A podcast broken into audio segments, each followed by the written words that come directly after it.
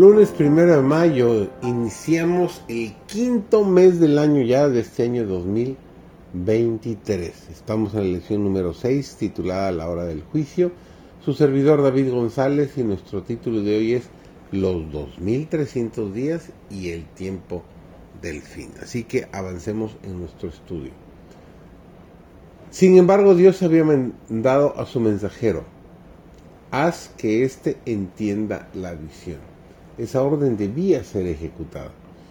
En obedecimiento a ella, el ángel, poco tiempo después, volvió hacia Daniel, diciendo, en Daniel 8:27, ahora he salido para hacerte sabio de entendimiento. Entiende pues la palabra y alcanza inteligencia de la visión. Había un punto importante en la visión del capítulo octavo que no había sido explicado, a saber el que se refería al tiempo, el periodo de los 2300 días. Por consiguiente, el ángel, reanudando su explicación, se espacia en la cuestión del tiempo. El ángel había sido enviado a Daniel con el objeto expreso de que se le explicara el punto que no había sido logrado comprender en la visión del capítulo octavo, el dato relativo al tiempo. Hasta dos mil y trescientas tardes y mañanas, entonces será purificado el santuario. Así como los pecados del pueblo eran transferidos antiguamente en forma figurada, el santuario terrenal por medio de la sangre de la ofrenda del pecado, así nuestros pecados son de hecho transferidos al santuario celestial por medio de la sangre de Cristo. Y así como la purificación típica del santuario terrenal se llevaba a cabo mediante la remoción de los pecados que lo habían contaminado, así la limpieza real del santuario celestial se cumplirá mediante la remoción de los pecados que están registrados allí.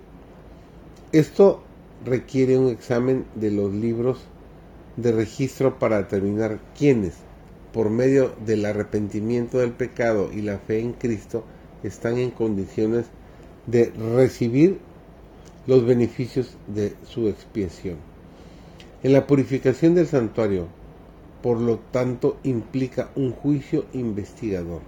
Esta obra debe realizarse antes de la venida de Cristo para redimir a su pueblo, porque cuando Él venga, traerá su galardón con Él para recompensar a cada uno según sea su obra, según nos refiere Apocalipsis el capítulo 22 y el versículo 12. Así los que siguieron la luz de la palabra profética vieron que en vez de venir a la tierra al término de, de los 2300 días, en 1844, Cristo había entrado en el lugar, en el lugar santísimo del santuario celestial a la presencia de Dios para realizar la obra final de expiación preparatoria para su venida. Debemos trabajar mientras dure el día, porque cuando llegue la tenebrosa noche de tribulaciones y angustia, será demasiado tarde para trabajar con Dios.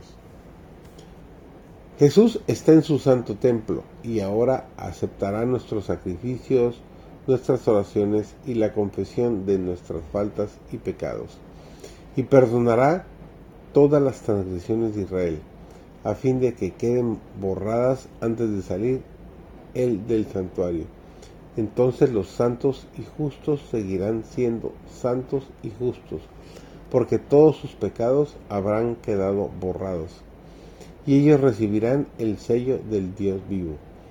Pero quienes sean injustos e impuros, seguirán siendo también injustos e impuros, porque ya no habrá en el santuario sacerdote que ofrezca ante el trono del Padre las oraciones, sacrificios y confesiones de ellos.